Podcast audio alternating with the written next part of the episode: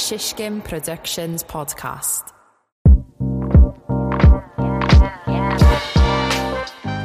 What's up, everyone, and welcome back to another episode of the Ask Not Me Anything podcast. And today I sat down with my friend Carlos and we had a heavy, candid conversation about how he overcame substance abuse to become an art director at Media Arts Lab. And he's worked on campaigns for Apple and makes incredible art. And we've known each other since we were kids. We grew up across the street from each other. It's a great conversation, and I can't wait for you to hear it. So let's jump right in. This is a small podcast, so I want to use this space to shout out some local businesses. Today we've got Wandering Barman. They make pre bottled cocktails and they're all handcrafted, convenient, and better than anything you could make at home. My favorite is their margarita La Nina. You can find Wandering Barman in your favorite bar, restaurant, or liquor store, and if they don't carry it already, maybe ask them to stock up. That'd be cool. You could find them at wanderingbarman.com. What's up, everyone? I'm Lanny. And I'm Alexi, and we're bringing you Rounds of Sound. Each week, we share three songs, both old and new, with each other and with you. You'll hear some stuff you've never heard before, and you might just discover your new favorite artist. Dope and direct, absolutely correct. Find us exclusively on Spotify. Rounds of Sound. Every Thursday. Every Thursday.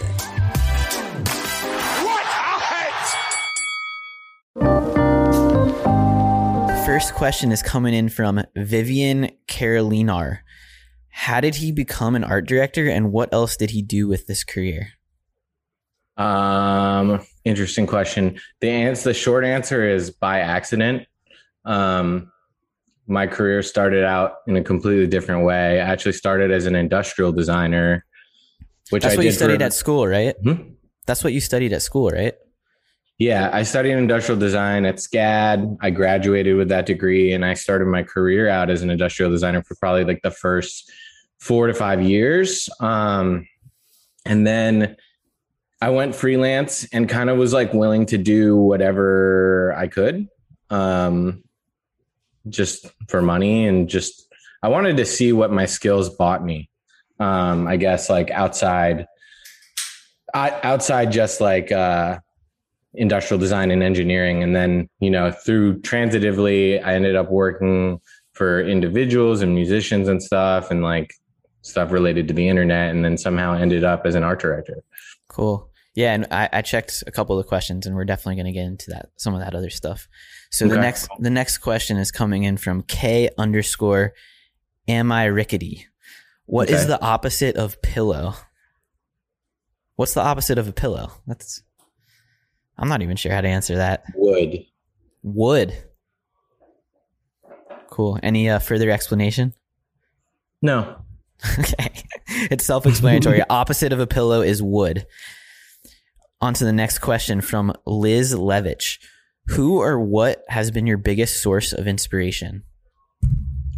That's a that's a lot. Um, so I think that I like kind of outgrew the like hero mentality um pretty quickly just from like being around like a lot of different like niche cultural like groups and you just understanding that like no one's perfect and everyone's human like it ended up being like this thing where the people that inspire me the most are like really the people closest to me um one man in particular who actually like contributed to helping me get sober is probably like the most inspirational person that that like led me to um I mean taking ownership of my life. Um and that I think permeates like every area of my life including like my career and like what I seek to achieve through art.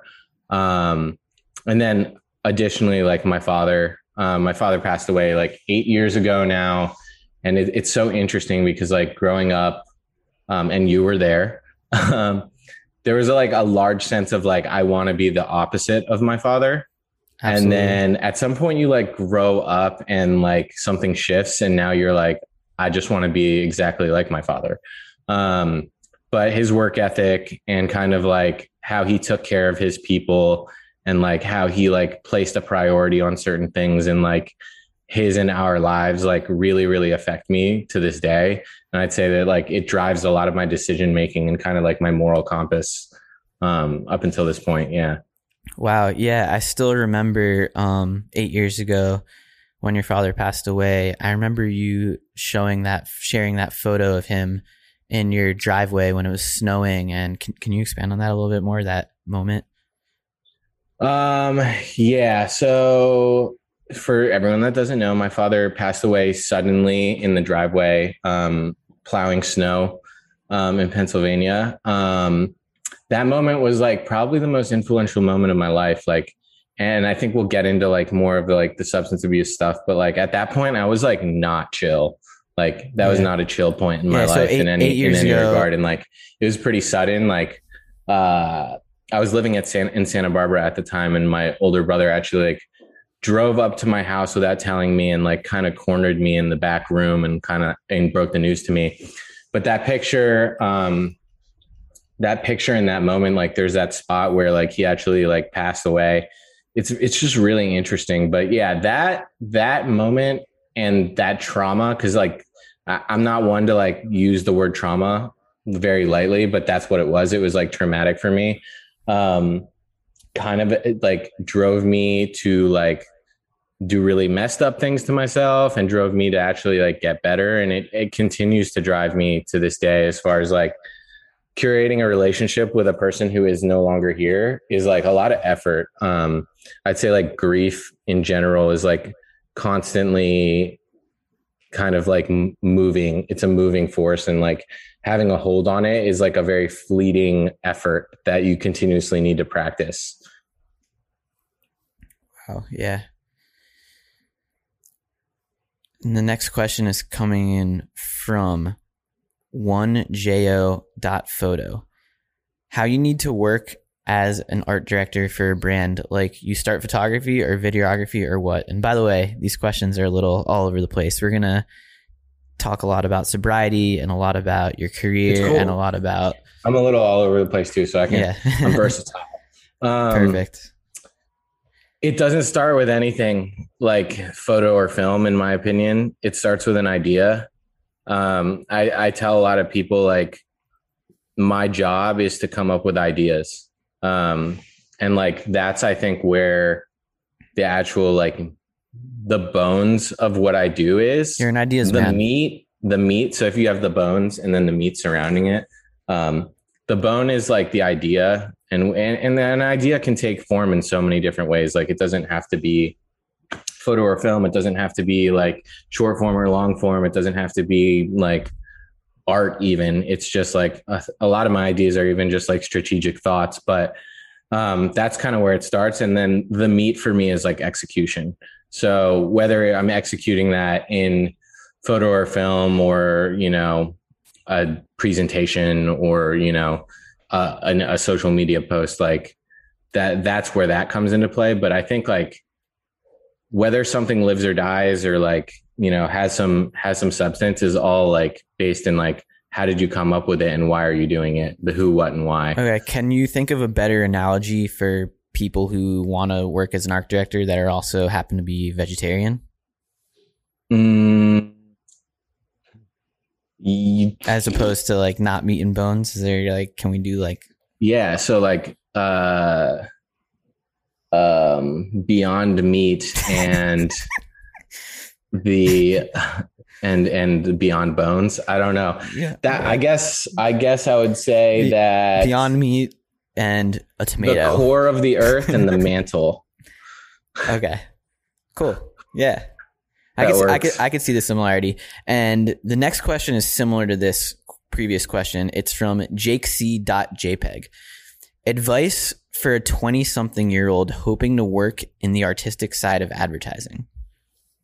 um be a good person and every everything you do should how do i say this um it's almost like every job is about the next job. So like you know someone like me i have like a pretty diverse like background. Um i'm not like beholden to working in like one industry um at all and i'm not um necessarily like trapped you know i'd say into like doing one thing. But the way i kind of like filter things and opportunities that come my way is like will this add value to getting me to where i want to be next Um, I'll never forget. I when I first moved to LA nine years ago, there was a job offer that came through, and it was like fifty five thousand dollars a year, which was like more money than I could ever conceive at that point. You know. Um, and it was to use my industrial design skills to like create these like 3D billboards that like pop out of the billboard and like you know for action movies and stuff like that and i remember like that, wanting so to take it. And i and you know i got a lot of like advice from my brother at that point. And that's something that my brother passed down to me was like every job is about the next job. Like if you took this job like where would it lead you? Probably somewhere that doesn't mean anything or somewhere that i didn't like really really like. So i ended up not taking that job and i ended up taking um another internship like right out of college all the way in Boston where I didn't get paid like nearly as much. But it was a way better but opportunity decision, for you. Yeah. yeah, that, that was way better off. That decision kind of like set the course for like my entire career.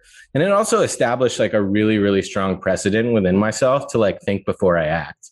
Cause like, which I definitely failed at later in life and had to like refine. But um yeah, just being like strategic about like where you want to go is like um is probably like my biggest piece of advice. There's obviously a lot of advice I could give, but that that is the one thing okay, cool. um, that I always remind myself.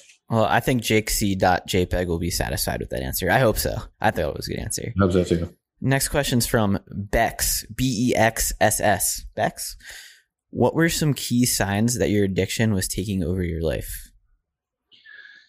Uh, okay, so how do I answer that?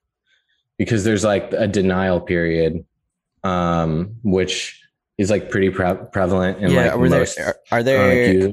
If I, I'm think, is there five steps to this process? Like denial is the first step, or there's something like that. I don't yeah. know what the actual steps are. There's like okay. stages of grief and there's right. stages of you know addiction and stuff like that. But I mean, when I finally like understood it, um, I'll put it this way: like I went to rehab my first time in 2014, uh, and I stayed there for quite some time, and um, I left that rehab and I like tried to reenter society.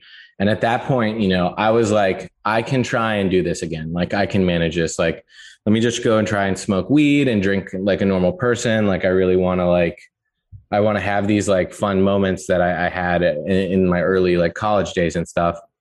And that was like really the only instance that I ever tried to manage my addiction. As soon as I went back to rehab again after that, I kind of knew like I wasn't like a normal like person where that like could like handle just like casual drinking and stuff um, some key signs were like my life was falling apart. Um, I had no money, you know, like my place was constantly dirty. I'm placing more of an importance on kind of uh, trivial things and people rather than like having a fridge full of food so I don't go hungry, you know? Um, and you get caught up in a lot of like drama. Like drama is like, I'm allergic to it now because a key characteristic of like that lifestyle is just like drama always happening around you. Right. Interesting. Next question's from Eon underscore McGuire 15. Was there a defining factor or moment that caused you to really work towards your sobriety? Yeah, there was. Um, and it's really interesting. Uh, for me, at least. I don't know if everyone will find this interesting. Um, so my final like attempt at sobriety was was a little bit untraditional. I went to an institution that pretty much like saved my life. Um, it was a lot, a lot of work. Um, like a lot of like introspective examination, a lot of like accepting help from like peers who were also addicts, and a lot of like accepting help from pe- people who had long term sobriety, which is like pretty much allergic. Like it's pretty much like I'm allergic to taking advice from anyone, you know, for the most for the most part. Um, but there was a moment where this guy, Todd, I'll, I'll, he'll remain anonymous, but he, I had very long hair and my like fashion sense at that point was like pretty whack. And I remember he would just like yell at me. Actually, everyone yelled at me one night for hours telling me to cut my hair. um, and that I was like constantly depressed and I was dragging my feet everywhere I went. And This I didn't really want to hear rehab. it. This was in Um, rehab. And I remember after that, like little, you know, group therapy session or whatever you want to call it, I went into the bathroom to like catch a beat and I looked in the mirror and I actually had this like kind of like vision and moment. And at this point, I hadn't seen my family for like quite some time, at least a year, maybe two or, or three at the, that point. Um, wow. and I was finally going to see them. Uh, and I get to go to dinner with them for the first time in a while. And I just had this like kind of flash vision of me walking down the street with them in downtown Culver City, which is like a really nice area of LA. And I imagine my dad was there too. And I just had this like moment where I imagined myself in my mom's shoes and my brother's shoes and my father's shoes and like giving the way I looked at myself in the mirror. I imagined that if I was any one of my family members, I would literally be embarrassed to walk next to me because of the way I looked, because of the way I carried myself, because of the clothes that I was wearing, because of like my sense of integrity and like both because of like how I might talk to like someone on the street, um, how much I think of myself, you know?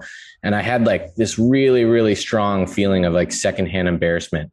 Um, and that night I shaved my head and every single, everything has been different since that moment because I was willing to take a look at myself in a light that that was more accurate. The reality was I was like not a good person. I was not cool to be around. I was embarrassing to be around and I was an o- overall unpleasant. Um, and that was the first moment that I was willing to recognize that. Wow. And was that the was that the moment you became sober? No, I had been sober for quite some Oh. time already, probably like a month or two at that point, maybe three. So sobriety is not the absence of, and in my opinion, I don't want to like, I'm sure people have their own opinions. Uh, but for me, sobriety is not like the absence of like taking drugs or or drinking alcohol. Interesting. For me, sobriety is like a personality shift, um, a personality shift and an emphasis on like um, truth. I think um, that's the best way I could put it. And I had like the beginnings of a personality shift at that moment. Um, and then the following months after that was like me curating me and a lot of other people helping me curating that personality shift so I could sustain myself and like re-enter society as someone who like didn't rely on people or wasn't helpless. Right.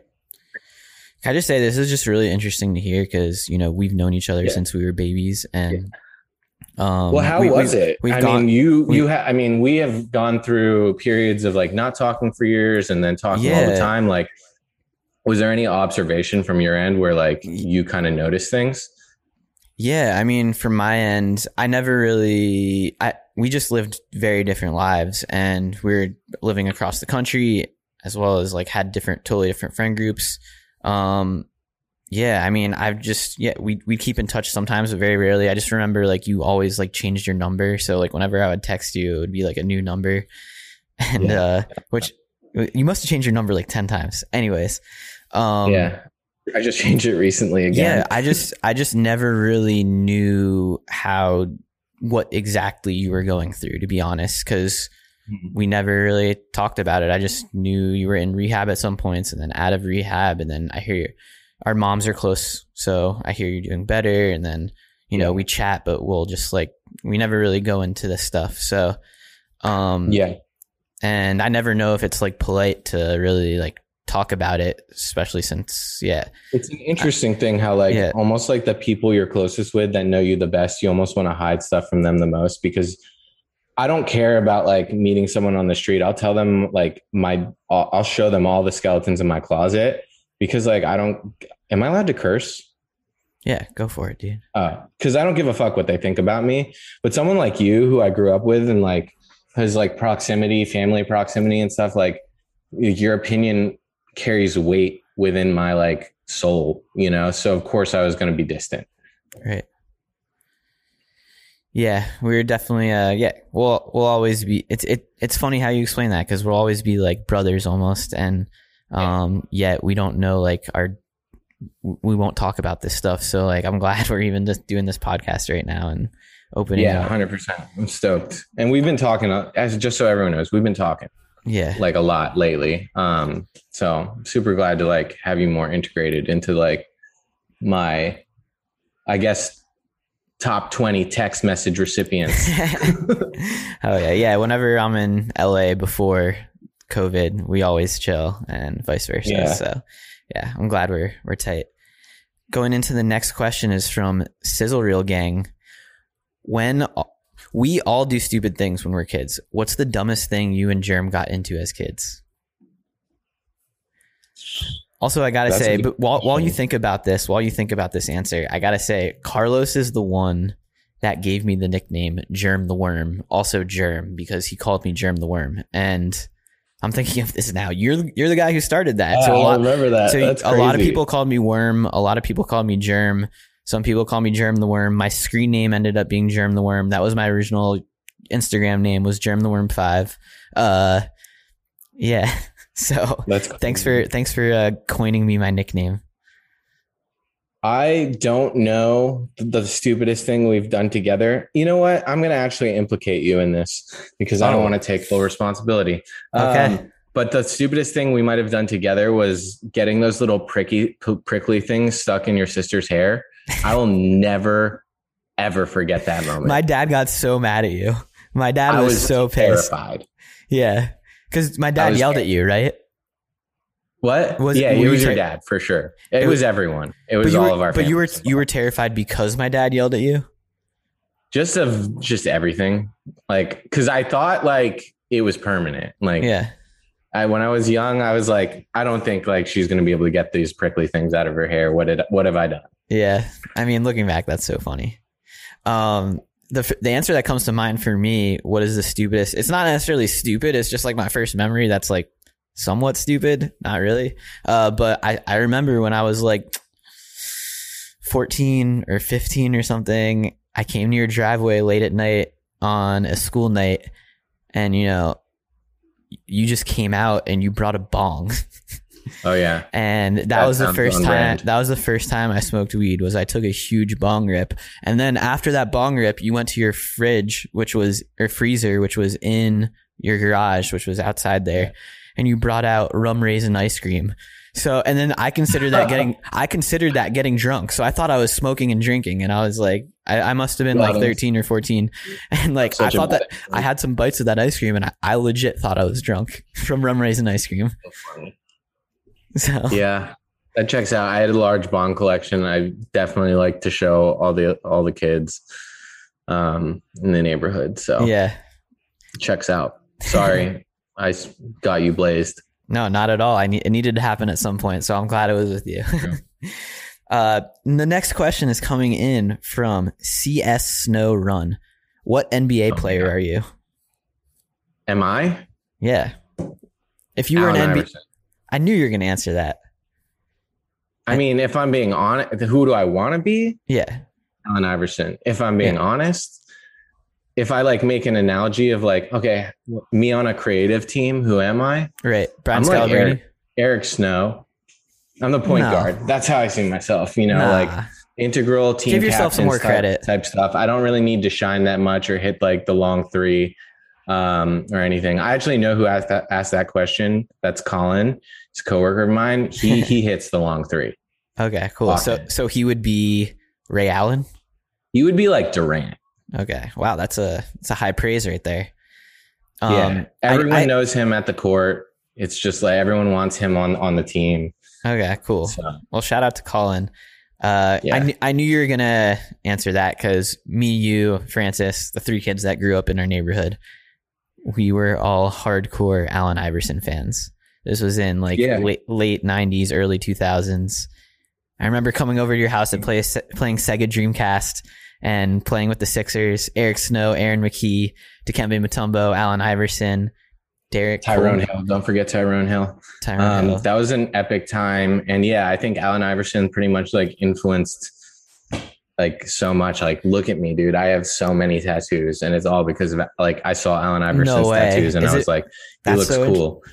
That's interesting. Yeah, we we have some tattoo questions, so we'll get into Okay. that. But uh, I didn't I didn't know that about your tattoos. Your tattoos are heavily influenced from Allen Iverson. I mean, he inf- influenced. I mean, he's the first one who like got tattoos and then like and publicly and in then NBA, like yeah. didn't give a fuck about what anyone thought. And I was The like, answer- well, that's what I want to be like.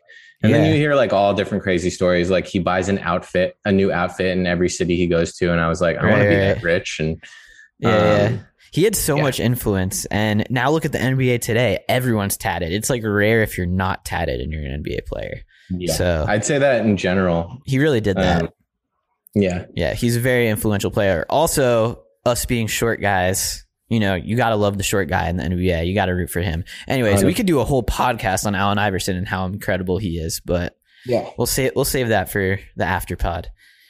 Okay. The next question is from Ana underscore IV. Did you go through any healing process slash treatments to over, overcome substance abuse? I think we touched upon it a little bit, but so you went to rehab a couple times. I went to rehab 14 times. It's a lot of times. That's a lot. That's a lot of Um, times, bro. I failed 13 times.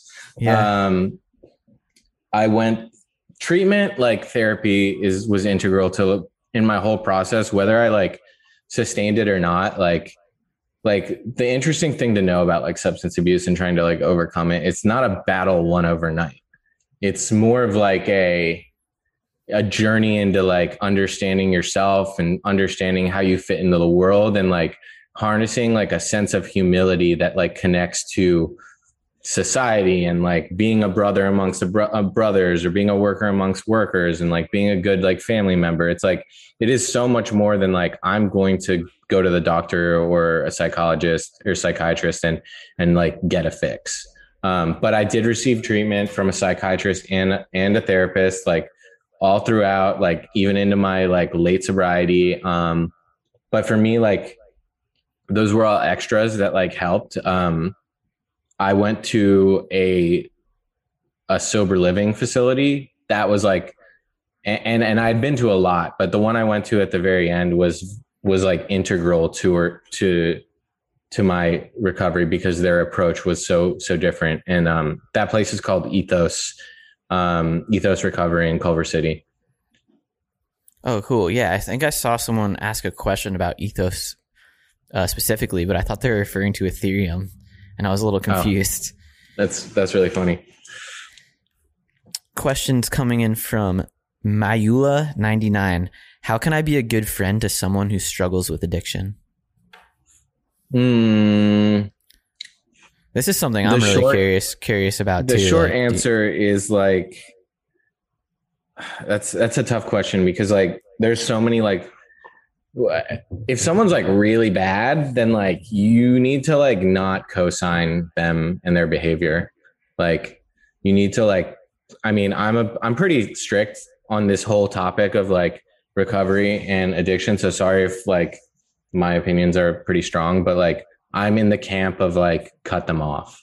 Um because that's what worked for me and i'm not saying that that's what works for everyone but i can only speak from my own experience. Like shit didn't get serious until like people started cutting me off.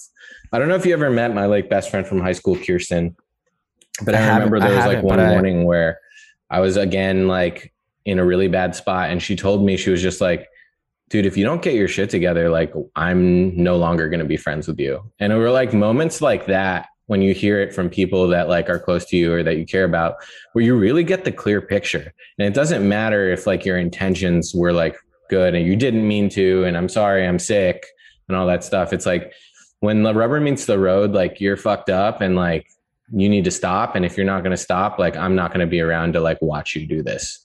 Because you can't stop anyone from like ruining their own life. You know i can't give you the will to like go through a really hard battle you know? But i'm also not going to sit here while you don't try or don't put any effort effort into bettering like yourself and your life Absolutely. It's a two way street in a lot of ways. And so Mm-hmm. when she said that to you, uh, Kristen, what's her last name again? kirsten Kirsten. dwyer Dwyer. That's right. I've never met her, but I've heard you say her name so many times. You went to prom with her, right? i did not Oh, okay. Well, never mind. we did Uh, I thought you went to prom as friends. yeah i won't get Okay. into that Okay. but Do, we yeah. did not go to prom. yeah, yeah. Uh, anyway, so when she said that, it struck you, and that was like another pivotal moment in your journey. Would you say?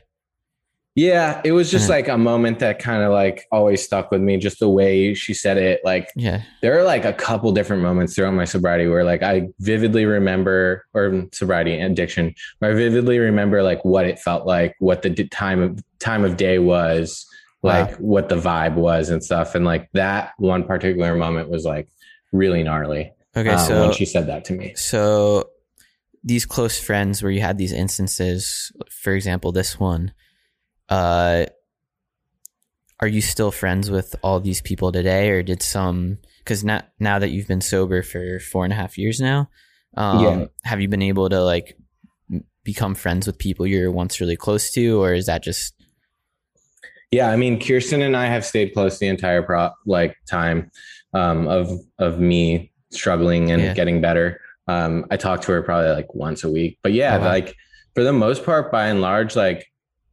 uh, I'm friends with like pretty much everyone, um, minus a lot of people that are still like out there really hitting hitting the stuff hard and not really doing well. Um, because I can't like I didn't get sober to keep that that type of energy in my life. Um, and like the reality is like a lot of my close friends are dead. Um, so we, you know, I can't be close friends with them. They're not here anymore. So yeah, that's just a reality of addiction. Yeah, that's something I never really talked to you about too much either. I, I was aware, just like surface level, that you had a couple of close friends pass away, and yeah, Yeah, it, it, you know, I don't know if like I have maladaptive coping mechanisms at this point, just from like being institutionalized, because like you go through enough like treatment, and it's it's just like common vernacular, like oh, so and so is dead, and you're like, cool, right. I you knew that kinda, already. You kind of become Um, numb to it. Or like, yeah, it was like it was bound to happen sometime. You know, like the last time something like that really happened, I was like, thank God for her family, and you know, like, you know, so she doesn't have to keep suffering. But yeah, a lot of people died um, all the time, and it's really Right. messed up. But Yeah. um, luckily, like, I'm I have a community of like people who are pretty much just as desperate as I was, um, that all made it out, and it, you know, like we kind of try and honor a lot of our friends by just like living our best life and trying to like you know hold it down um not kind of fold under like the pressures of everyday life and the human condition Yeah. The next question is from Dionton.lucker. How did you meet Eric Whitney, aka Ghostmane? So anyone who's not familiar, Carlos works very closely with this artist, this big artist that goes by Ghostmane, aka Eric Whitney, who Carlos has actually hired me to do some shoots with him in the past too, which has been really fun to work together. It's like a full circle moment when we've gotten to work Yeah. together on some projects as adults when, you know, we grew up together Yeah. as kids and went our own separate ways. And then, yeah, but so how did you meet Eric Whitney? um so m- one of my best friends who actually is in recovery as well um what has a really interesting story about how he like went from like merch guy to becoming like DJ and guitarist for uh Ghost band. Um and there was at one there was there was a point where like Ghost needed a website. And I was like freelance at this point. I don't know what was going on at that moment. And I was like I can build a website dude. And we started kind of talking and um became close after that but that's pretty much how I, I met him you know he came over to my house and I was like this is how I think your website should look like Yeah. And then it just went from there. Now, do you guys still work together pretty closely? I mean, I guess with music stuff, tours being canceled and stuff, you're not working as yeah i mean i worked with him closely on his like last album release um uh but it hasn't happened so much uh as of late um for a couple different reasons covid being one of them just Yeah. not a lot of happening and okay. Can I I've, mention? I've expanded i've expanded to working with like more musicians since i met eric and stuff and like yeah Cool. Yeah, my uh my favorite Ghostmane story, well, that I know of that you did it the one time I think this is when I first met him when I photo you hired me as a photographer to photograph him as at Lollapalooza and you were the Mhm. person who what's the term? You just like came up with the idea for what he should do during his set. Yeah, I like kind of designed the performance. you designed the performance. So there was like some crazy things that happened during that set.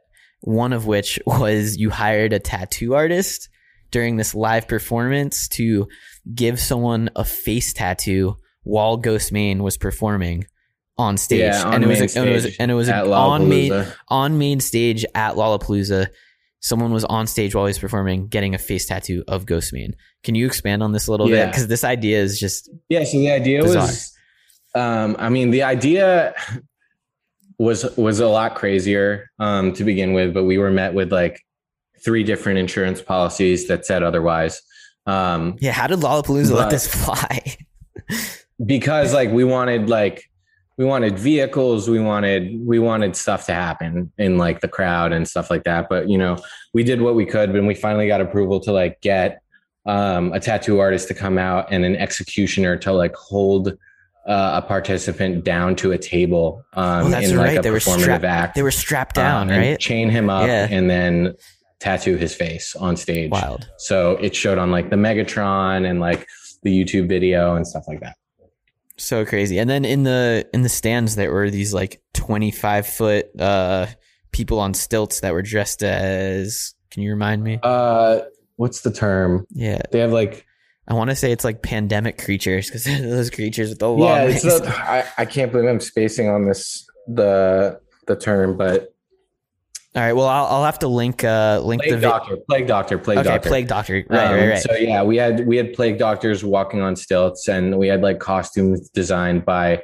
um a production agency that was like really killed it with the costuming and stuff and they were walking through like the crowd and stuff it was great That was definitely the craziest, one of the craziest shows I've ever seen. Definitely the craziest show I've ever seen during daylight because this was all during daylight. Um, yeah, if anyone wants to day. watch this, you could probably just look up YouTube Ghostmane performance Lollapalooza. What song was it or particular with the? it was the entire show Yeah, it was the entire show, right? So yeah, definitely, definitely worth worth checking out because that was wild. Next question is coming in from Rebecca Flores Cuevas. Carlos, who is your favorite TV character? And maybe ask him what his one favorite creative campaign for any product was. favorite Least TV least character. Is it like creative campaign that I've done or just like any it could be creative could be either campaign? either one, bro. Uh, but what's it was what's your least favorite TV character? What's what's the least Yeah. favorite? Um I can I I don't want to skip this question, but I do want to change it. Okay, Eh, I'll let you change it. Yeah, you do get two skips in the show, but we'll we'll one of these skips. Bro, this skip, try not to skip. this skip could be a change. We'll count it I as a think skip. Westworld is a terrible show. Hot um, take. I really hate it. like like it, it literally it's one of like the most like crazy loathing points for me like talking to anyone. So I- would say like any character in Westworld is my least fa- favorite character because it like they killed it with the imagery and like the photography and film and all the marketing for it is like so beautiful.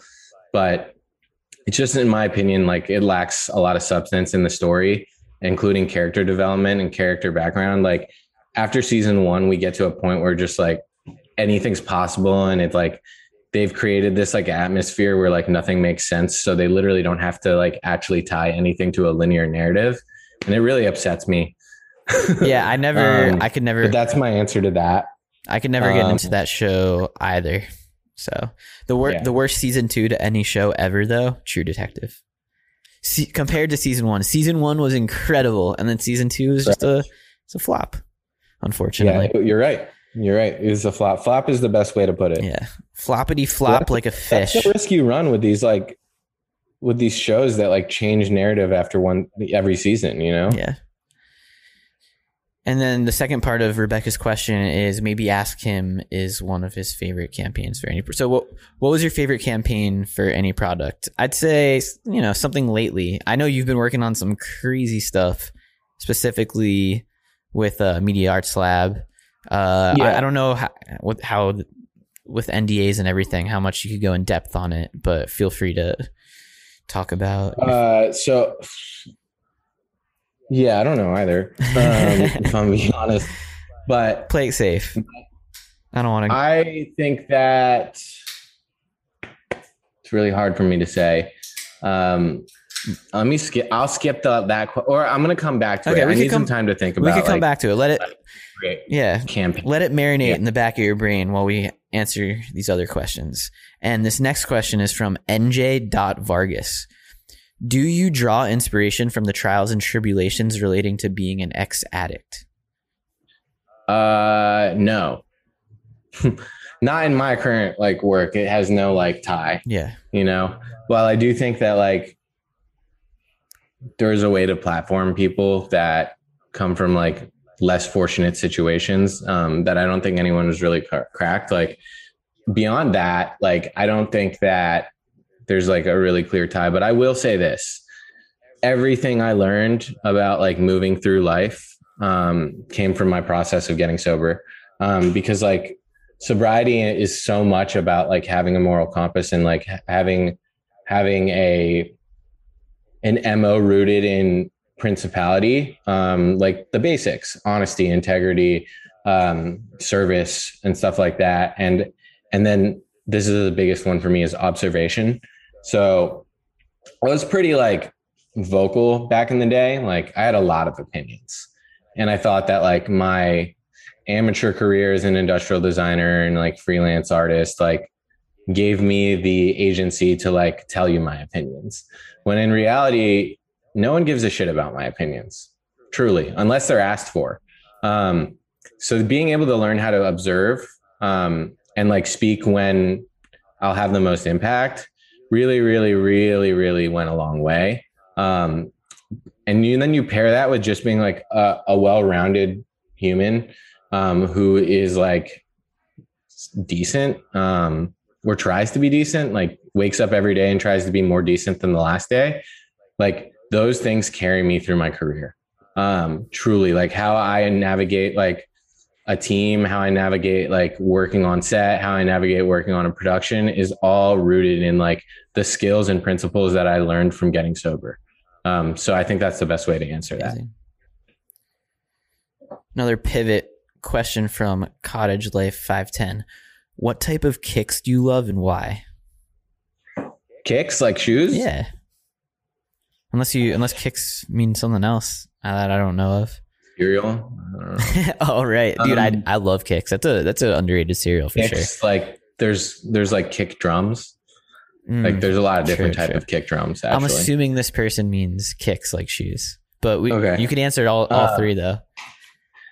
uh i like subtle shoes um but like and then again my style's like constantly evolving.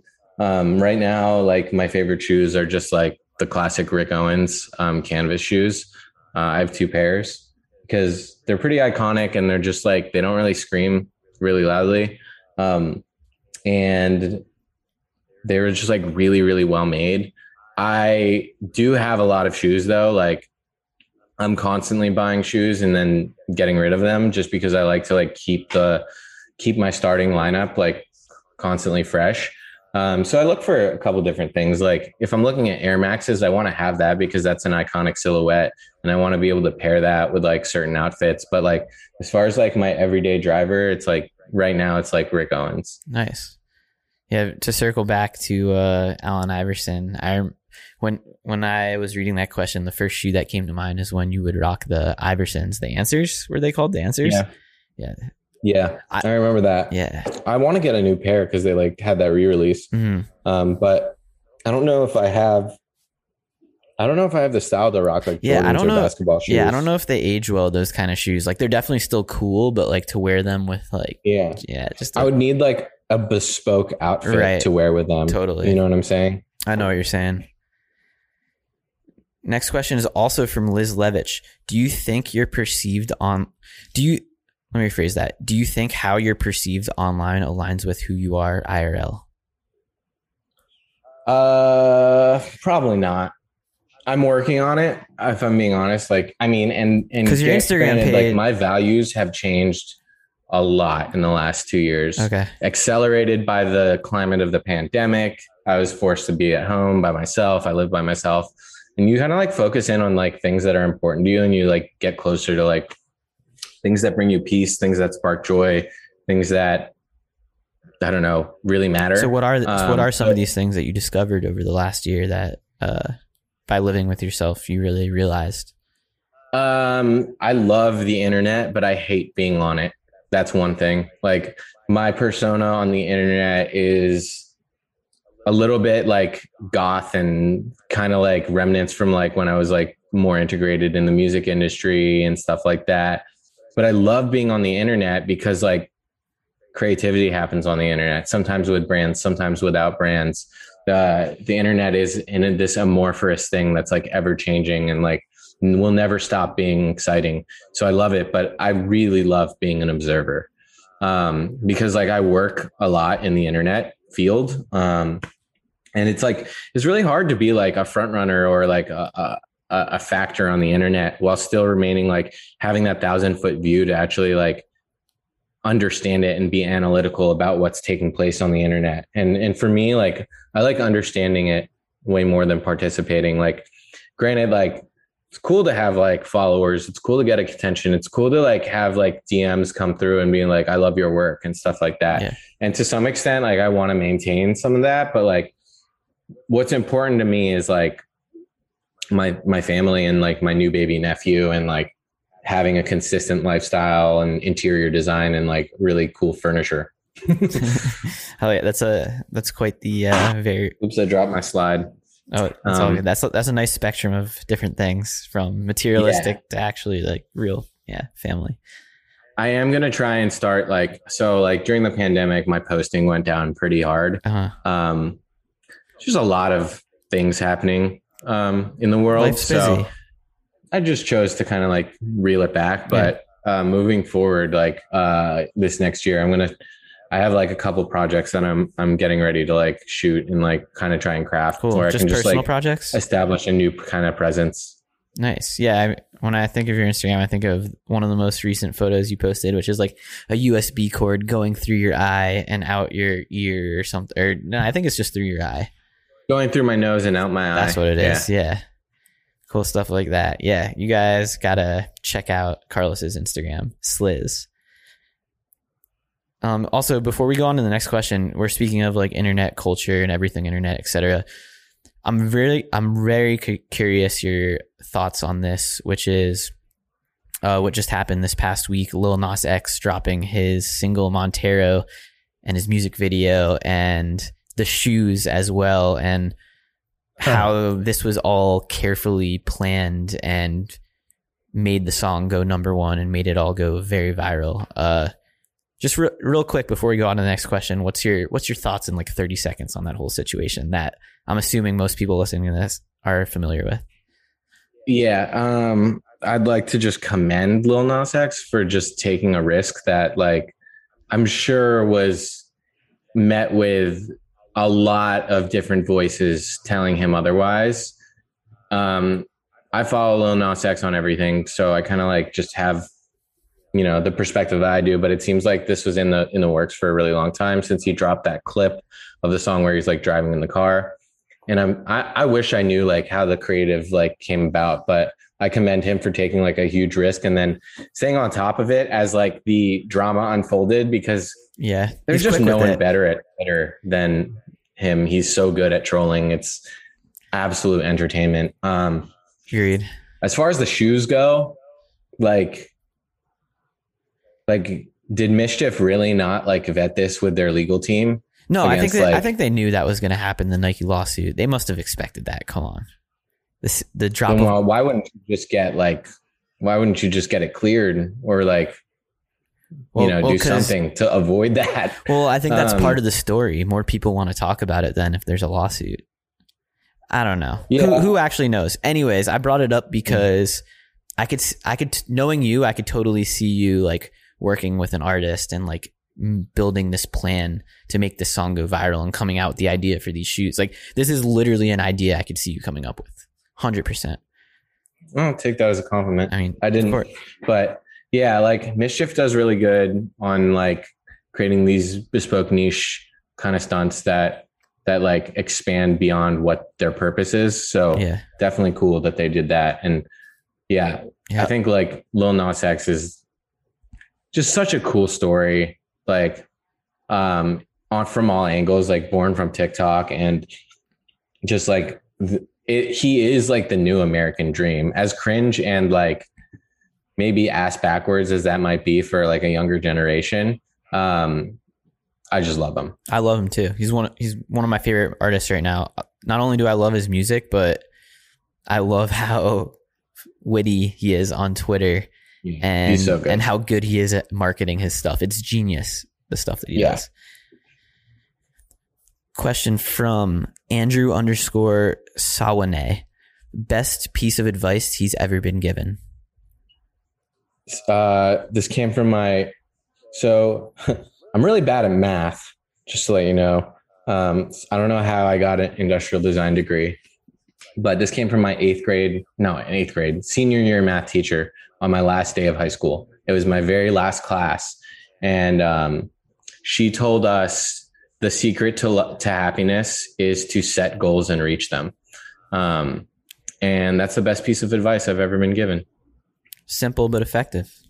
yeah And what's what's a goal that you have? Ooh, I don't know if you guys hear motor motorcycle gang is just driving by in the background. Okay, usually it's more motorcycles. like- That was only a couple. Uh, so what is one one piece of advice that I mean, what is one part of that that you think you you set a goal for yourself and it later became true? Or is it just a general? is it Um, just a general piece of advice? Uh, probably to travel a decent amount, like as an adult, Mhm. which you know, like I obviously want to do more of, like everyone does. But I've definitely done an, a little bit yeah, um, of that, and um, my goals are constantly changing. Yeah. I will say that much. Like, that's cool.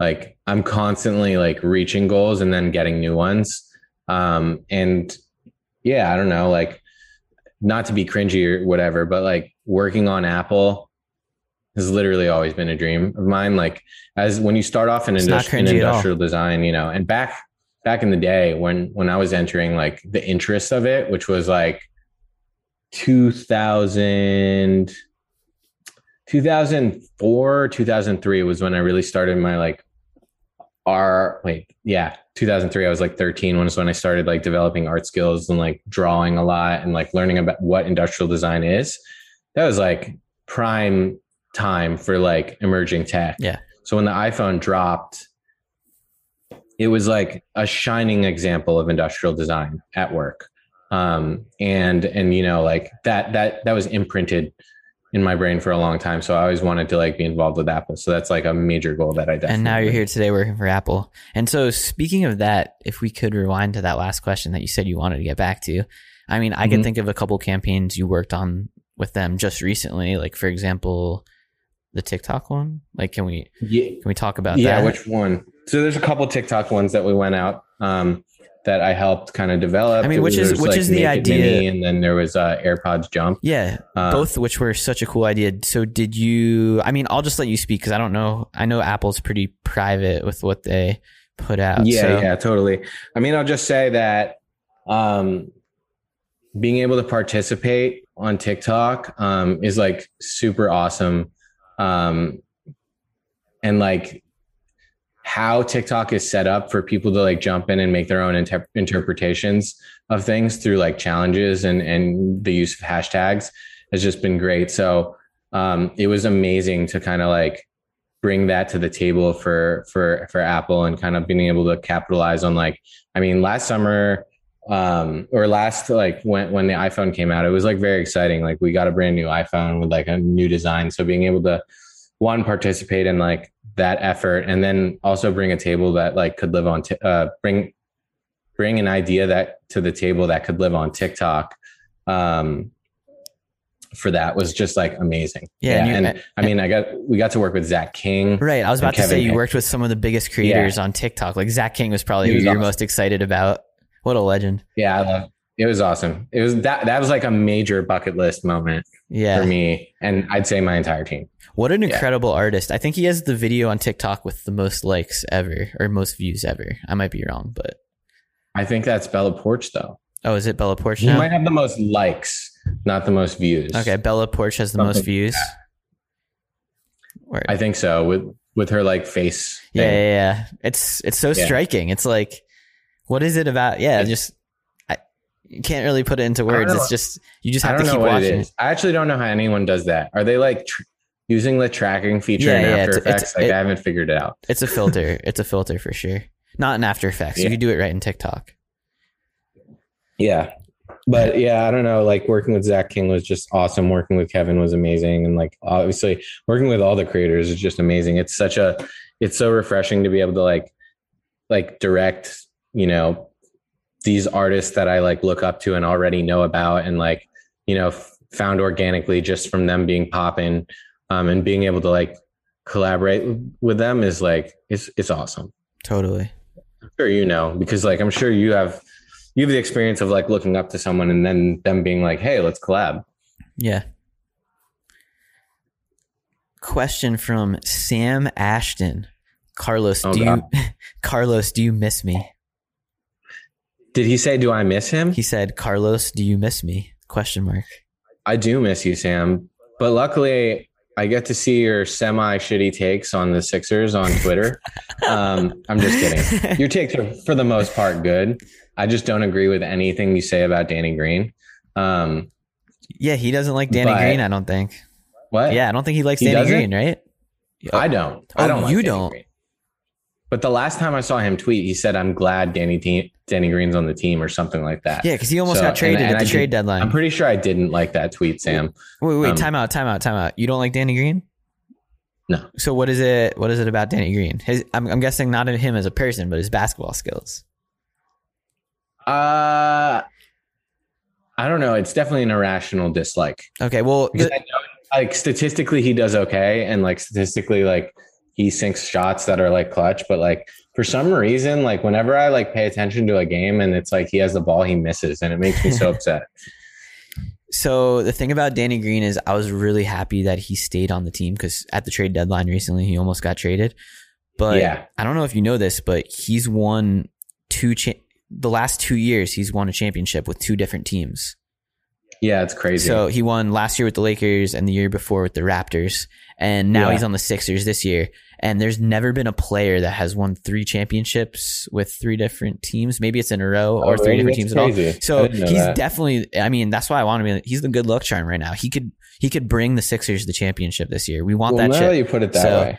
He's he's the magic I uh, don't know. I'm trying to remain like sauce. neutral with Danny Green until he pro- he earns my respect as if I deserve it. But um, yeah, Sam, I do miss you. I think I, I hear I kind of keep tabs on you via Twitter and Jeremy, and uh, I do miss you. You should come out to LA. Yeah, so Sam, anyone listening, uh, me, Carlos, and Francis grew up in this one part of the neighborhood, and then down the street a little bit, Sam grew up. Who was Sam was my first friend ever, and then you were shortly after that. yeah. The next question's coming in from Paloma.mv. How many tattoos you have? More than I can count. I I legitimately don't know because there's also like Yeah, you're covered, mold bro. together. So like, where do you draw the line of one tattoo versus another? I mean, but- what, what's your most recent one? Have you been getting tatted over? Quite, I guess not. Who's been getting not that many tattoos over? Yeah. COVID Plus, like as I get older, they hurt more. really? Um, but my most recent one, my is like probably this one. Okay, so I'm gonna I'm gonna describe it for any or can you describe it for anyone who's not watching the video version and listening to the podcast? What's Uh, yeah. So it's uh, it's like LA script, um, and it's paired with like some floral arrangement um, to kind of make it like look good and fit uh, on my forearm. Mhm. But I have a lot of like script all over my body. Um, at one point in my life, I was like really into it, and I think it's still pretty unique. Um, and I, I go primarily to um, this guy named Dean, um, who's here in LA, and and his his mentor uh, Vince, who actually passed away semi recently, R.I.P. Um, but they kind of done the the heavy lifting on like my entire body. wow? Even the uh the face tat on the side of your face. This the uh Let's not call it a face tat. oh, it's not a okay, not a head tat, head tat.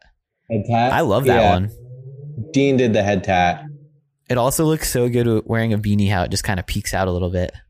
Yeah, it's cool. It's versatile because like when my hair does grow in, you actually can't see it at all. Right. Yeah. And the next question is also a tattoo question from Aesthetics, my friend Seth. Favorite, Oh. favorite, or you know Seth?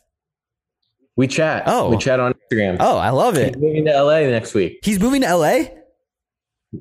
I, you didn't hear it from me, but you can go yell at him. But wow, yeah, he, he, didn't tell me. Wow, I'm gonna hit him up after this podcast. I can't believe I'm hearing it live on a podcast. One of my good friends moving to LA. Damn, just Yeah. another lost another one. another one. of my friends moving to LA. Why do all of my good friends move to LA? This is just like friend number ten, Because probably in the last like year. 77 I don't want to get into right- this conversation. We could, we'll just start talking about forever the, L, the. LA versus New York classic conversation that everyone talks about.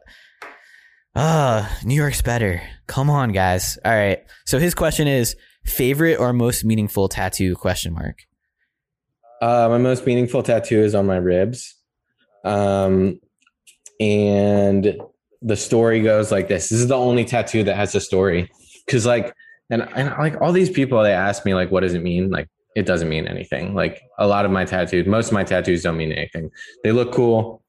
They say some stuff, but you know, like I don't, I don't think too hard on it. But my most meaningful tattoo does mean something. Um, so my father died on December 10th, 2013. And um, my dad was like a pretty, pretty healthy guy. Um, he was like vegetarian for a very long time and like worked out even till his like his, uh, you know, his dying day. Um, and when he passed away, we went down to like his regular like route. We kind of like walked his route through the house just to kind of see, I don't know, you know, like we were walking around everywhere, just kind of like it was like a very somber vibe. And um, we went up to the treadmill, which he used every morning at like five in the morning. He used to like wake up and and work out. And um, on the treadmill, like for his warm up, he would like walk and then he would read. And he had like a pen there where he would like underline all this stuff and like add little notes and stuff. And um, so we went there. We went to the treadmill and we found this book, and it was like a book on Buddhism. Uh, and we found um, the page he was reading, and it had the words "Nothing lasts," and right next to it was a little dash that said twelve ten, the day he died. So he basically like wrote that down, a little note to like revisit that, like four hours before he actually passed away. So I actually have the words "Nothing lasts" uh, tattooed across my ribs. Yeah, I just got the chills just hearing that. It's serendipitous. Wow. Um yeah, wh- when you found that out, what did you like what was your reaction when you put that all together? I don't even know when we found that out, but it was sometime that day. I a lot of that that experience is like pretty it's a blur, you know? Like I remember like the important parts like William Penn Highway was like backed up with traffic with everyone trying to get to the like funeral and the wake, which was like meant a lot to me and my family and stuff like that. But like the vibe in the house is like what do we do? Like we weren't expecting this. We had no time for preparation. Like what do we do? Yeah. um none of us were ready to like i mean my mom you know moved to this country with my dad when she was like very very young like i don't know the exact amount of time but i want to say like circa 40 years together hmm um and like all of a sudden you are now a single woman you know With all the your kids with all I the kids out of the point. house. You and your brothers out Say of that with you and the, your brothers out of your house, live, being adults, living yeah we somewhere were all in all california living yeah, all living You know, across the country. She's alone in this house. yeah and it's yeah it was just like what what do we do like this is crazy Yeah. like uh, our people are flying in from like all over the world and like you know it ended up being like a pretty obviously it's like an important moment for my family but like we got a lot closer after that and i think that um our extended family like got a lot closer with us too That's really nice. Um, speaking of tattoos, I want to talk. No one asked this question, but I'm thinking of it now.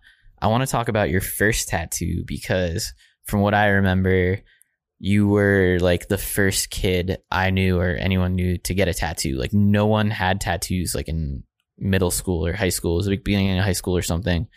Um, we also went to different schools, even though we lived right next to each other. Yeah.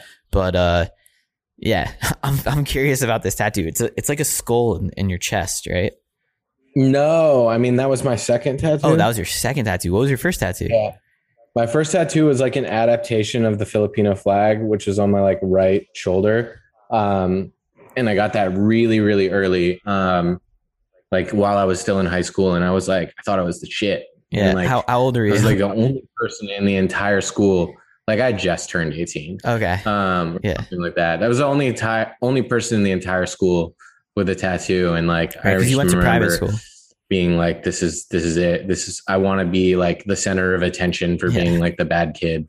Like um, and I think Allen Iverson had a very similar, like he had some kind of sun um on his shoulder or like Yep. circular form. And I, I thought I was like him, um, basically. But my second tattoo was a large skull in the very center of my chest. which was shortly after, right? Shortly after, like as soon as I got to college. Yeah. Yeah, I didn't like I didn't wait.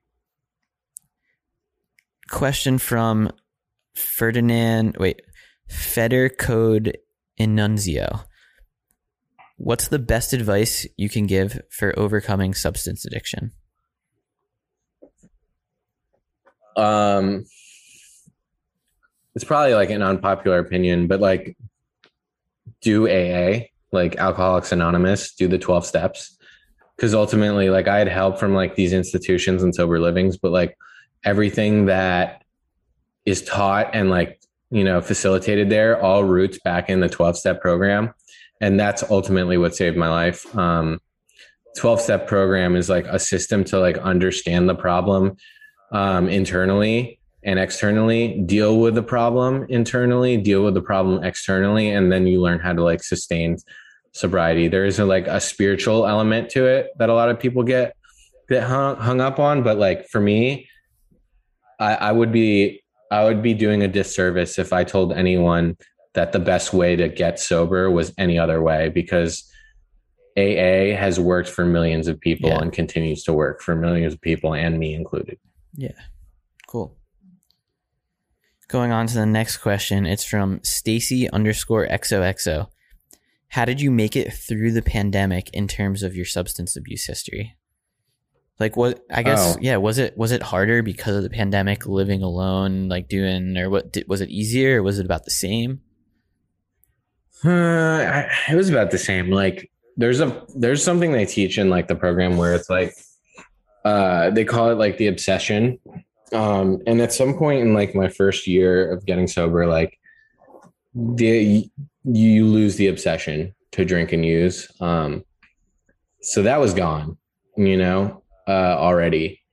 And yeah, I mean, I'm very blessed. Like so like my pandemic has been like extremely easy like i'm employed i live by myself so i don't have to deal with anyone else's bullshit um i like where i live i actually moved from that place but i liked where i lived and like luckily like there are video games now so you know there's not a shortage of things to engage with um so yeah it was not hard at all and I mean, obviously the pandemic is hard. I spent the first four months completely by myself. yeah.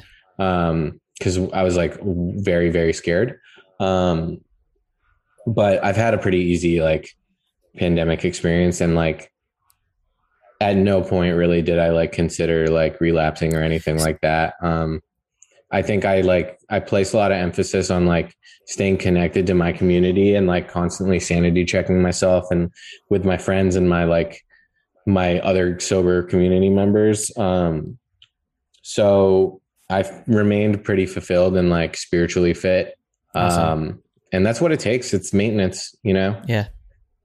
Yeah. Speaking of being scared those first four months, it was today, right? That you actually, right before this podcast, you got vaccinated.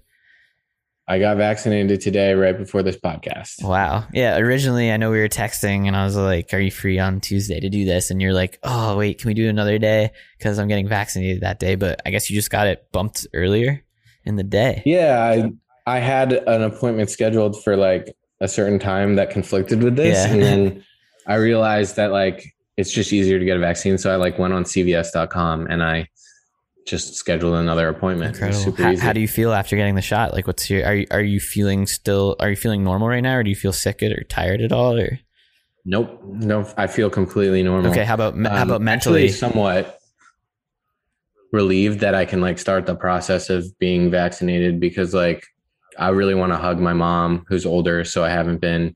I really want to like hold my baby nephew yeah. um, who's a baby, so I haven't been. Um, we've been like pretty safe, like on the family side of it. Yeah. Um, so I'm looking forward to like just like embracing my family. I'm excited for you Yeah. guys. And I'm also so excited that your mom is out living in LA now because you and your brothers and family all live in LA now. And your mom was in Pennsylvania, where we're from, and she did the move out to LA. And now everyone's like together. Well, it's as together as you can be in COVID. But yeah, so, in the same city. I, I it would have been really difficult if my mom was still on the East Coast while we were all out here. absolutely. Unless you had a private jet, it would be easier. But until then, Yeah, but then you'd have to pay for gas, and yeah, it's like it's bad for the environment. Yeah. expensive. Question from JM or J Margoni. What resources? God. what? Pretty sure I went to high school with him. Oh yeah, cool. Well, Oh no, no, no, no. I don't. I don't. I do know who he Jay is. though. Margoni. Okay, cool. What resources do you recommend for learning traditional art? Traditional art. Yeah. Um, Do you have a traditional art background? Yeah, I do have a traditional art background. I was classically trained by this brilliant, brilliant artist named Myron Barnstone, who taught me out of a cigar factory um, every day after school how to draw and how to paint. Um, he actually has like a set um, of lessons that you can actually buy. Um, he also passed away. He, he was pretty old. Um, rest in peace. But I would recommend that. And I would recommend YouTube. Um, YouTube is just the ultimate resource Absolutely. of our generation and and you can learn anything. You really can. Yeah. Also like there's services like Udemy and like other other like platforms that like teach master classes in like a very concise way where you can pause and play and like revisit. Yeah. Um so I really recommend like those services cuz they've helped me a lot too. Yeah, whether it's YouTube, Masterclass, Skillshare, there's so many resources out there that Yeah. don't have to be college, but could be. That's a whole nother conversation as well. Whether to go. 100%. Yeah. Okay, so we're in the final stretch now. I think we got five questions left. And this next question is coming in hot from Joshua A. Granette. Do you feel like the divisive nature of cryptocurrency slash NFTs is warranted? Why or why not? Can you repeat the question? Yeah. Do you feel like the divisive nature of cryptocurrency and NFTs is warranted? Why or why not? I need like a definition check on divisive in this context. What does that mean? Yeah, I guess uh, mm, how there's like the best way I could describe it right now is how there's like two strong opinions on either side, Oh, okay. is how I'd think of it. So basically, that is the is the question asking me what I think So let, of let me crypto and why they why it's so two sided. yeah, let me let me rephrase it for you in my words. Okay. Um, is yeah is the nature of cryptocurrency and NFTs and I was about to say how divisive. Yeah, you you get the question. I get the question. um, I think there's a lot going on with cryptocurrency, and um, I think there's a lot going on with NFTs in, in particular. And I think you can like you can like boil it down to like some simple human truths is that like people don't like to be excluded. Um, and I think that happens in all markets. You know, like think of any business. You know, say they're they're doing good, they're they're maintaining. Someone else comes up and opens shop and does something slightly different and makes more money than them. The the first guy is going to get upset, no matter what. You know, um, I think like we're not at the point where like the the mass majority of like people in society are involved with cryptocurrency, let alone NFTs. Could it go there? 100%, you know. 100% could. It's probably raising every day like Yeah. awareness and like involvement in it. Um but yeah, I think like markets tend to exclude people and people tend to get offended when they're excluded. Yeah. Um, and like the other thing with like NFTs is like no one's cracked the code on like what makes a good NFT. I don't know if we're at the point yet yet where like true value in an NFT has been like soundly established.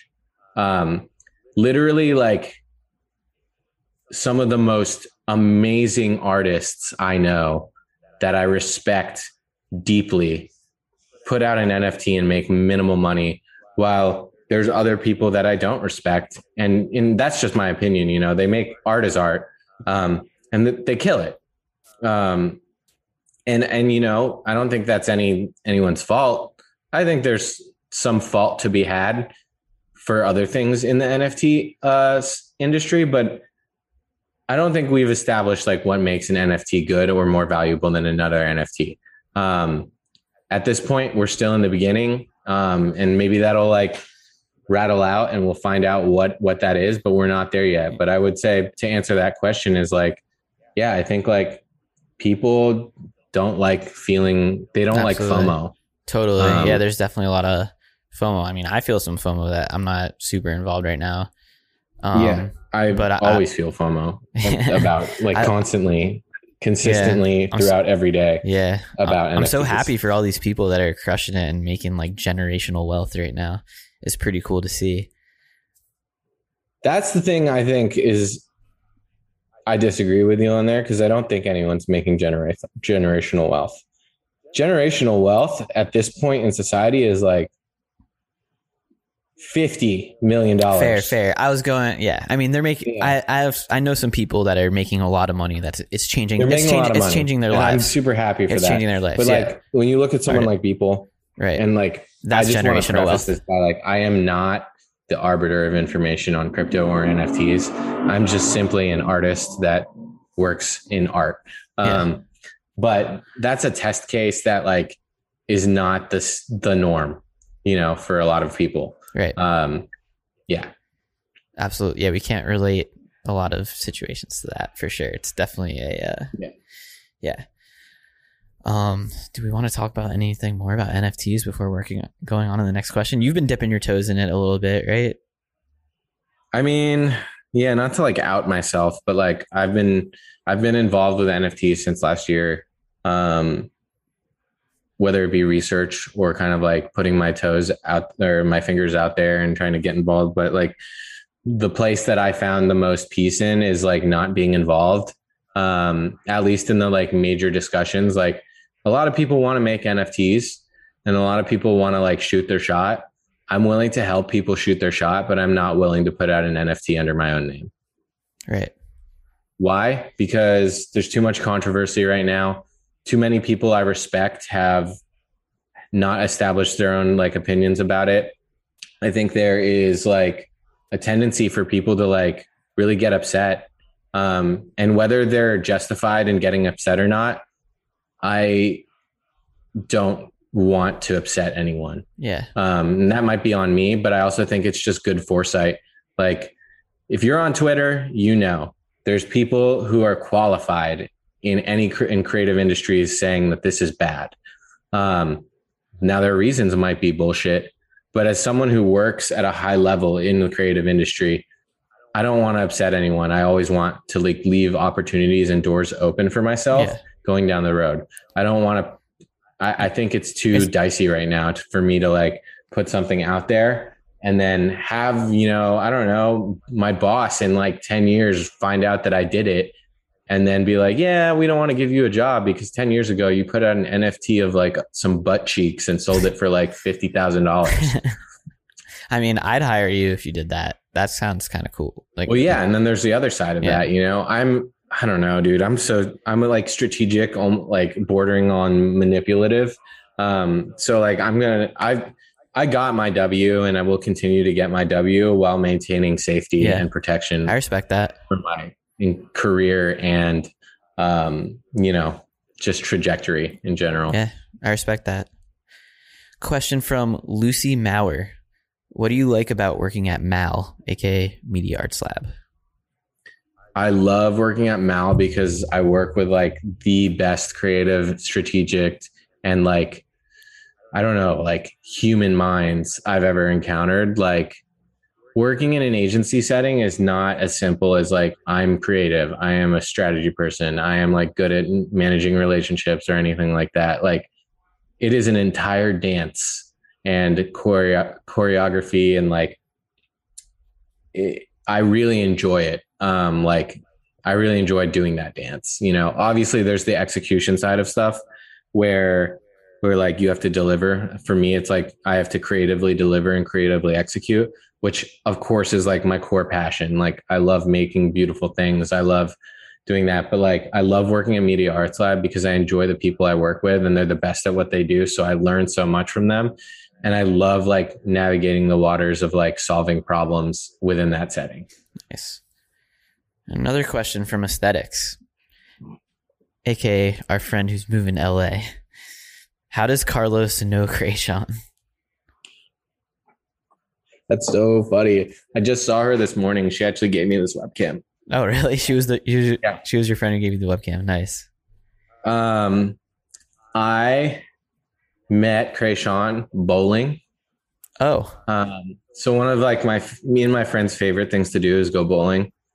Um, we usually like to go in like Koreatown because it's like fun. We can be just like outrageous and stuff, and like they serve they serve alcohol there if you want to drink, but you don't have to drink to do it and have fun. Um, and we all suck, you know. Um, so it's like it's really fun to do. But that's how I met Kreayshawn. do you use bumpers? And then um, one of my best friends, Shane, um, actually ended up dating her. Um, so Shane and and Kreayshawn, I her name's Natasha, are like two of my closest friends. Um, and and yeah, we just took a trip to Big Bear recently. Um, and that was really fun. But yeah, I consider them family. But that's how I met Kreayshawn. I met her through bowling. That's amazing. uh, yeah. Anyone who's not familiar with Kreayshawn, she, how would you describe her? As is she an artist or specifically music artist? She does a lot of stuff, right? She is a music. She yeah, she's a lot. She does a lot of things, and um, but she kind of like rose to fame in uh, the early 2000.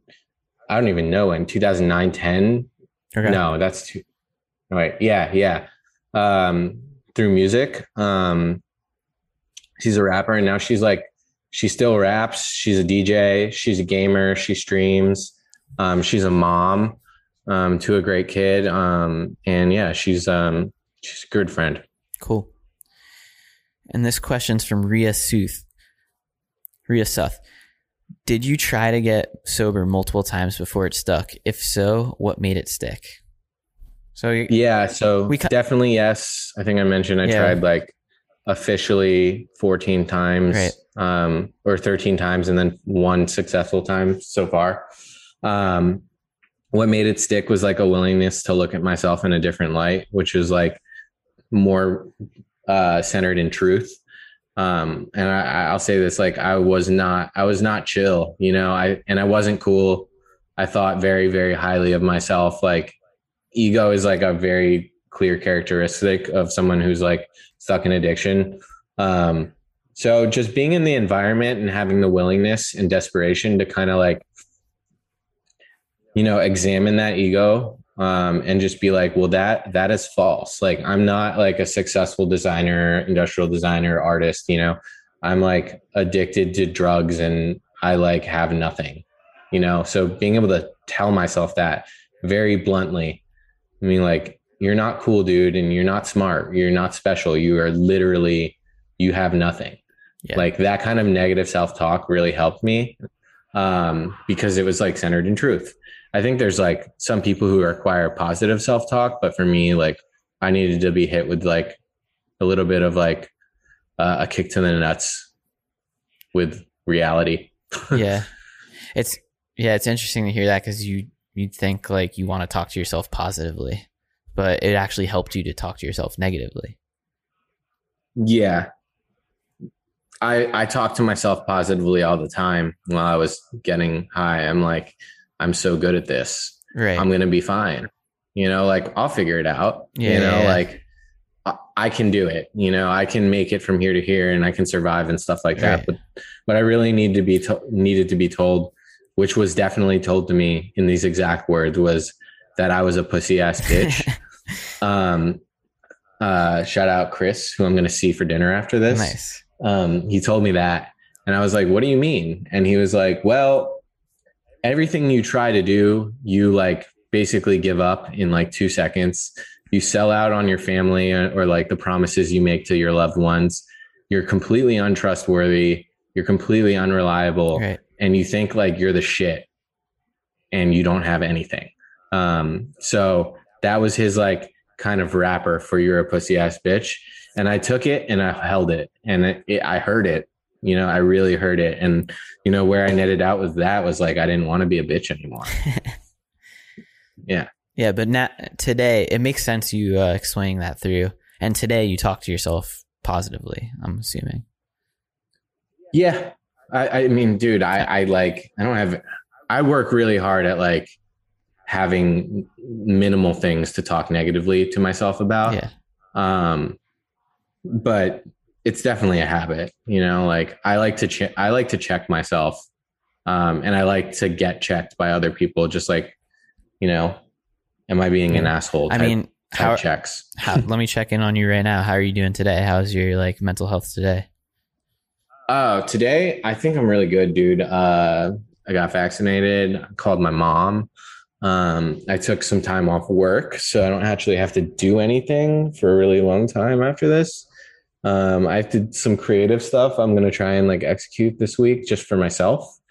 And um, what else? Like my, I got to see my little baby nephew over this weekend, and it was like awesome. Um, and I like taking like slow mo videos of him. Um, iPhone. and I just ordered a new tripod, so I'm, I could say like I'm doing pretty good. Cool. That's awesome to hear. And on to the last question of this interview. We're just flying. This just this just flew by. How we've been talking for like over an hour now. last yeah, I did fly by. last question is coming in from Ar. Tompkins. If you could go back, Okay. if you you know who that is. No, Oh, okay. sorry if I do and I don't remember. That was I cool. don't yeah, think so. yeah, it's cool. So, question from Ar. Tompkins: If you could go back in time and tell yourself something, what would it be? Uh,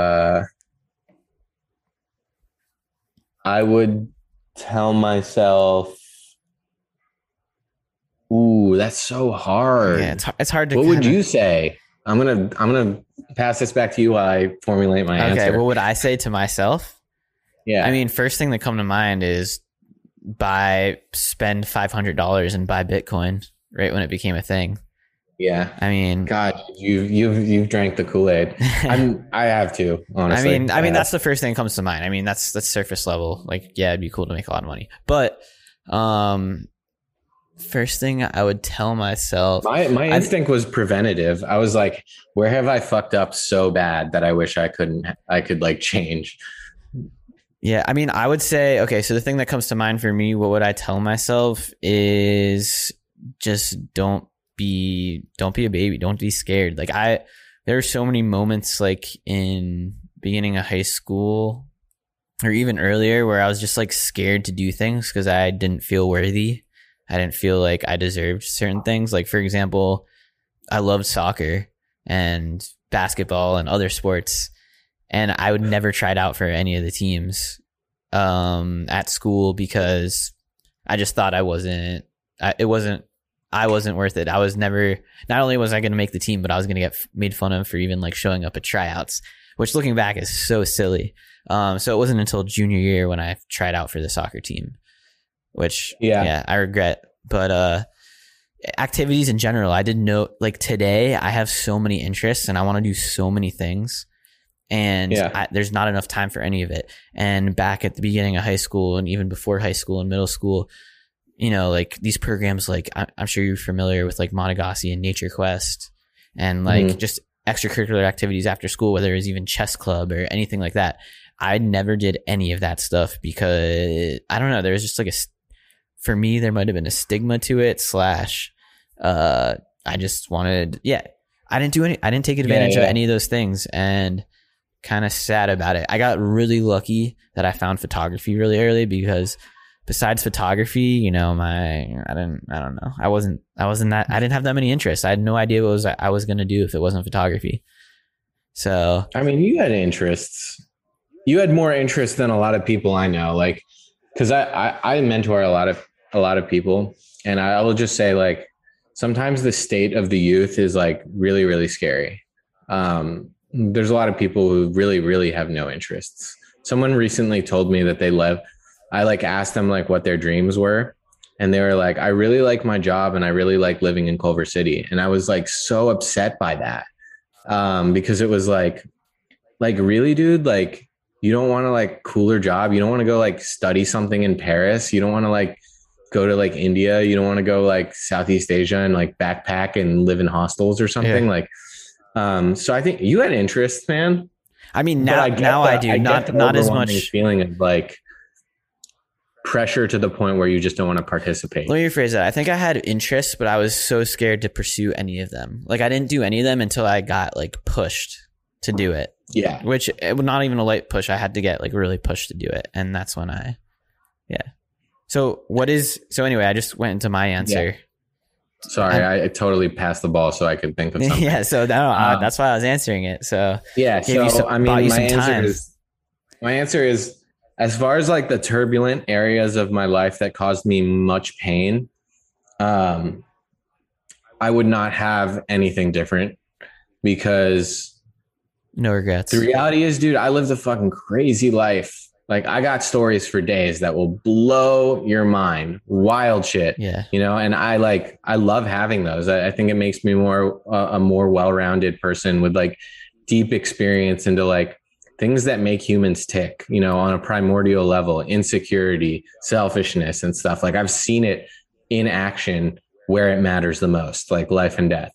Um and i think that makes me like full just like having had those experiences. Because you know if if i didn't i think it would always be lingering. Like not to get like kind of graphic i guess this isn't that graphic but if i had never done heroin i would always be like i wonder what doing heroin's like. Now i don't ever have to wonder that. Um so i won't like say anything like that but i will say two things. One on the more lighter note i would urge myself to spend more time working in 3d modeling.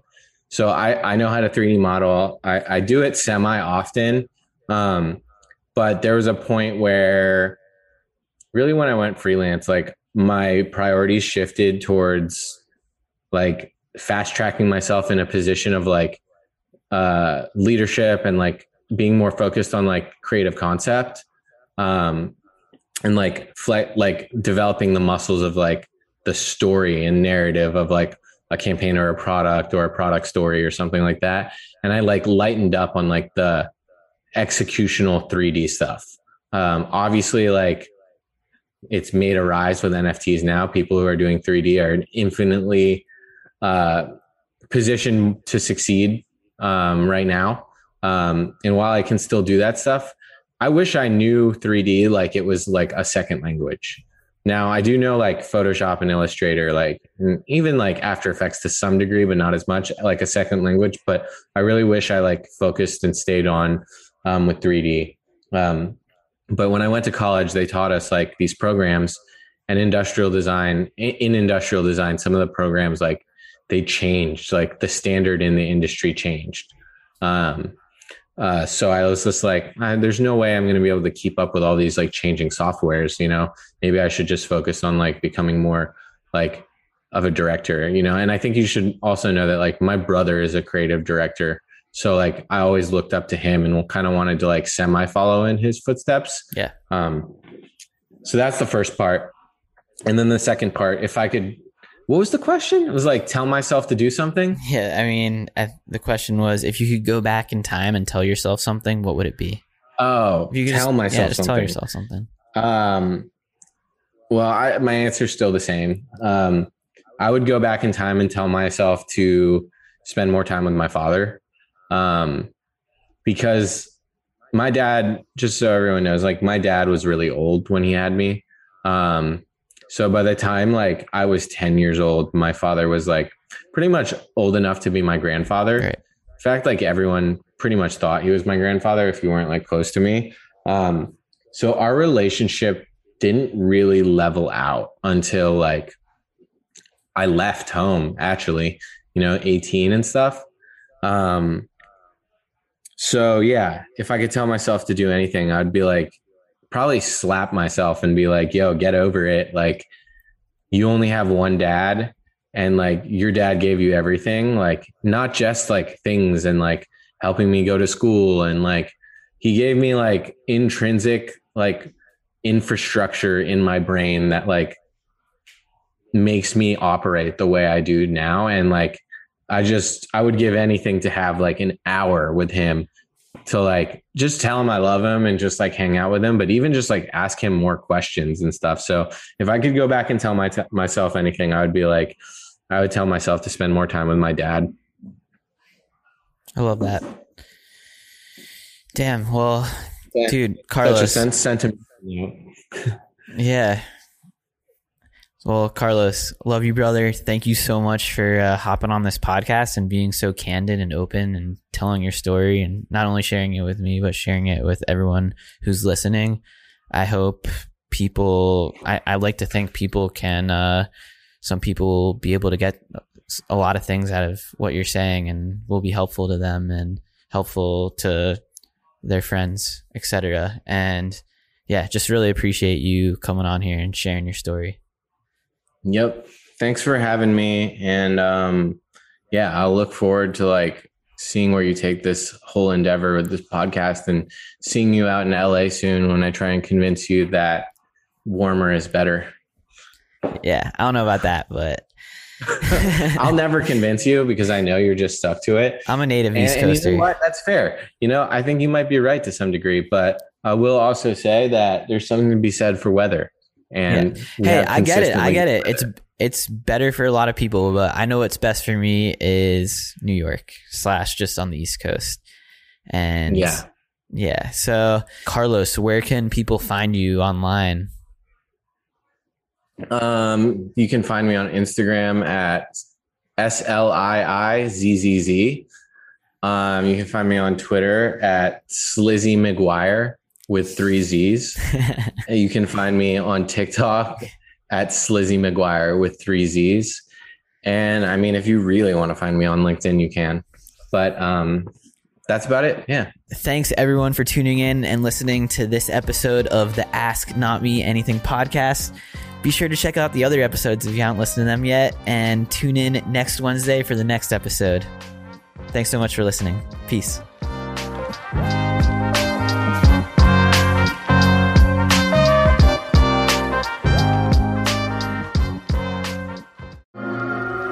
Since this is a new show, we want to use this space to shout out local businesses instead of doing traditional ads. So today, I want to introduce you to Smells Like, which is a Brooklyn based candle studio born in quarantine to invoke nostalgia for your time and space through curated scents. My personal favorite is Justice and Peace, made with lavender, sage, and other floral notes. And the best part is 50% of all proceeds go to the national bailout. You can find all their products at smellslikebk.com and use my code NOTME at checkout to save 20%. When you need mealtime inspiration, it's worth shopping Kroger, where you'll find over 30,000 mouthwatering choices that excite your inner foodie. And no matter what tasty choice you make, you'll enjoy our everyday low prices, plus extra ways to save, like digital coupons worth over $600 each week. You can also save up to $1 off per gallon at the pump with fuel points. More savings and more inspiring flavors make shopping Kroger worth it every time. Kroger, fresh for everyone. Fuel restrictions apply. A Shishkin Productions podcast.